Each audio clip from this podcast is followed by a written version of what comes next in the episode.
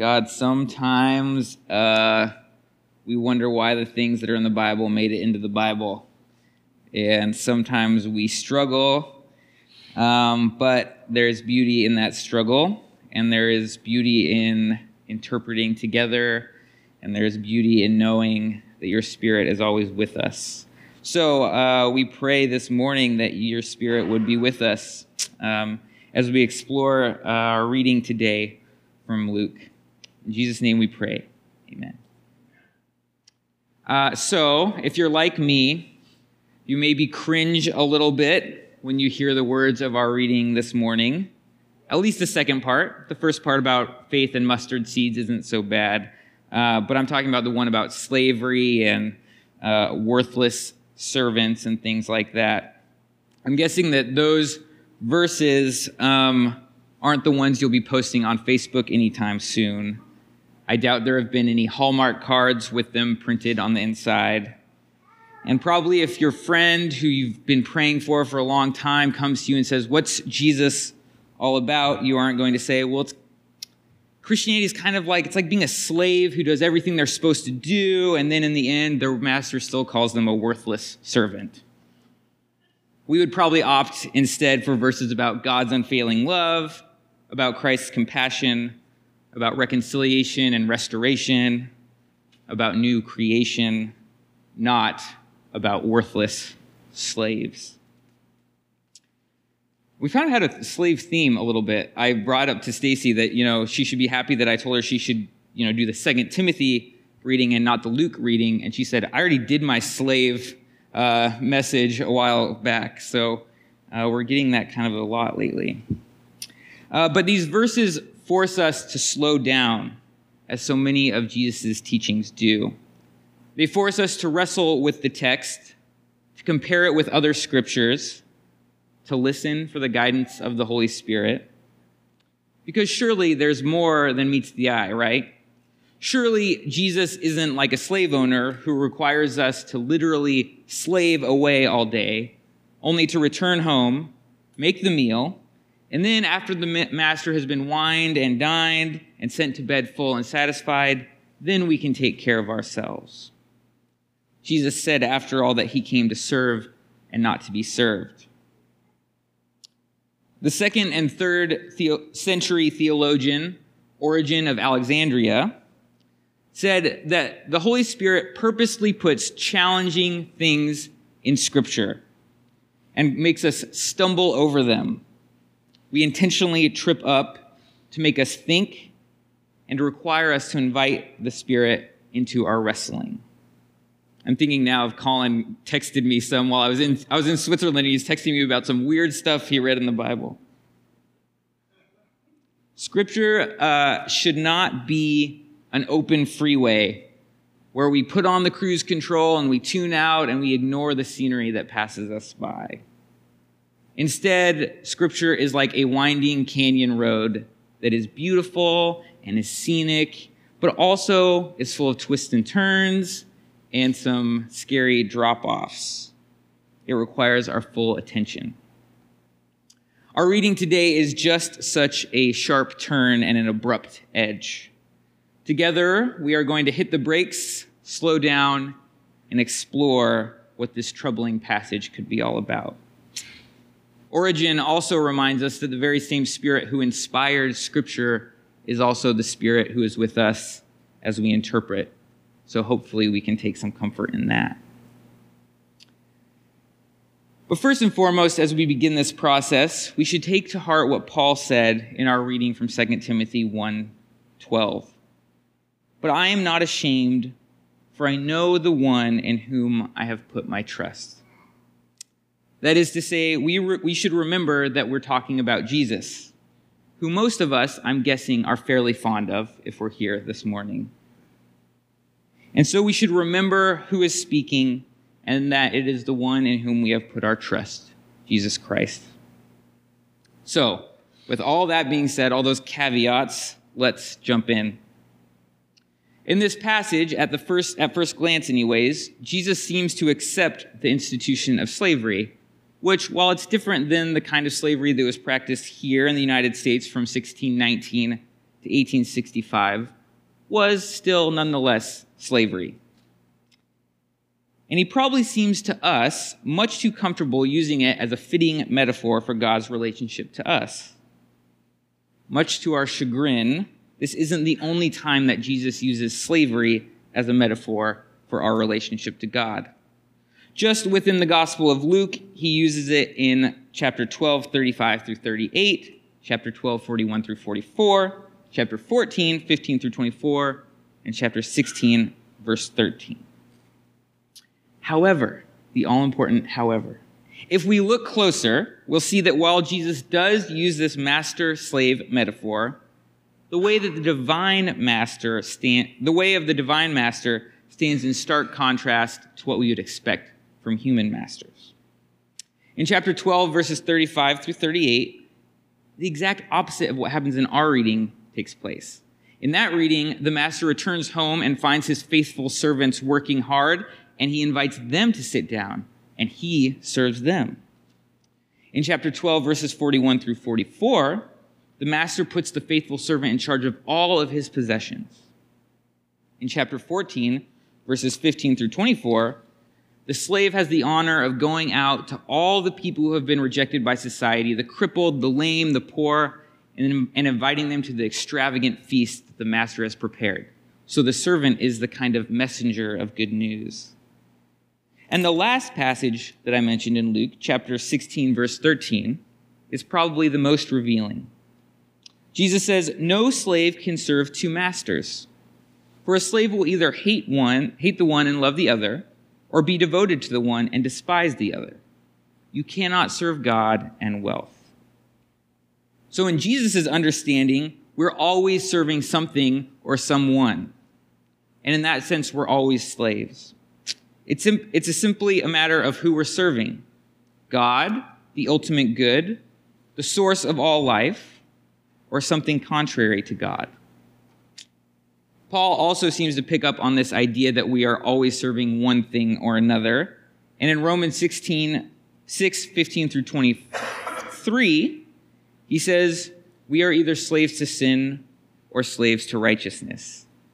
And he says, But thanks be to God that you, having been set free from sin, have become slaves to righteousness. So both Paul and Jesus and the other some other New Testament writers as we'll see in a minute seem to be looking around picking up on a social reality that is prevalent to them, slavery, and they work with what they've got to make a point about the life of faith. And namely, that slavery to God, which isn't really slavery, it's obedience because we get to choose whether or not we're going to follow God or not.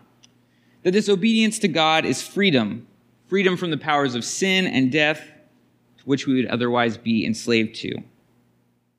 I think 1 Peter 2:16 sums it up the best. As servants of God, live as free people as servants of God, live as free people. But in case there's any doubt, we can find many, many verses that assure us that, li- that life in Christ isn't slavery as we know it, but the opposite. It's true freedom. So, because it's all about, I think it's very important to compare scriptures when we come across a troubling one, I'm going to list some more um, in which it becomes clear that God does not consider us worthless slaves. John 8:32, and you will know the truth, and the truth will make you free. John 15, 15, I do not call you slaves any long, servants any longer, because the servant does not know what the master is doing, but I have called you friends. Not worthless slaves, friends. Luke 4, 18 through 19.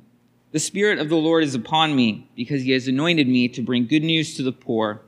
He has sent me to proclaim release to the captives, and recovery of sight to the blind, to let the oppressed go free, to proclaim the year of the Lord's favor.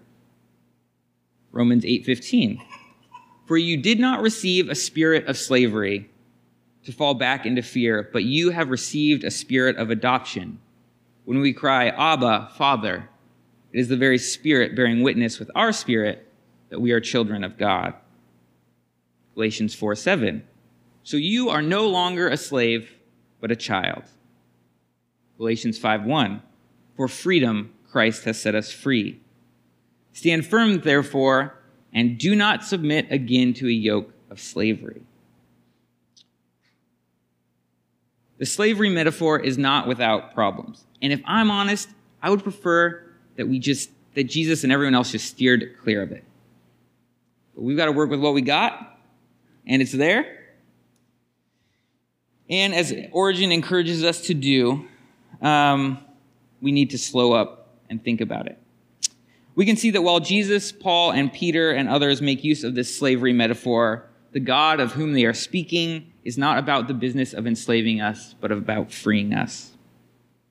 Okay, so that's all well and good for those other passages, but that doesn't do a lot to explain this passage that we heard this morning, because it still seems just as problematic. The master seems like a jerk, right? Well, many of you know that I used to work in coffee. Most people assume that being a barista is what you do when you can't find any other job. Uh, but I wanted to be a barista when I was graduating from college. Uh, I actually got offered by my alma mater a job to be an admissions counselor with salary and benefits, and I said, no, I want to be a barista. and um, I had to apply for like six months to get a job, and I finally got hired. And when I got hired, for the first three months, I couldn't even touch the espresso machine, and then I had to train for another three months before I could be trusted on the bar. Um, and the thing about it is that I had to be exact in everything, and I had to be consistent all the time. So every shot I pulled had to have the exact same amount of espresso in it. And uh, nowadays, you know, back in my day, we didn't have these machines. You hit a button and it doses it just right. We didn't have scales. I had to like hit the thing and then, you know, uh, use the paddle just right and then you turn it off. Like I still have it memorized the way that I would do it. And then you tap it three times, put it up, you scrape it off. And then you put it down and you tamp with the exact right amount of weight, the same every time. Your elbow needs to be at a 90 degree angle. I'm not joking. I lost sleep stressing over this.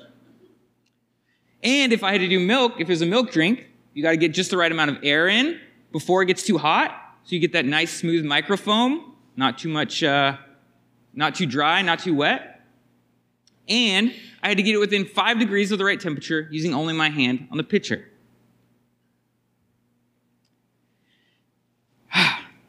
so, if I messed up at any point during that, I had to start all over again.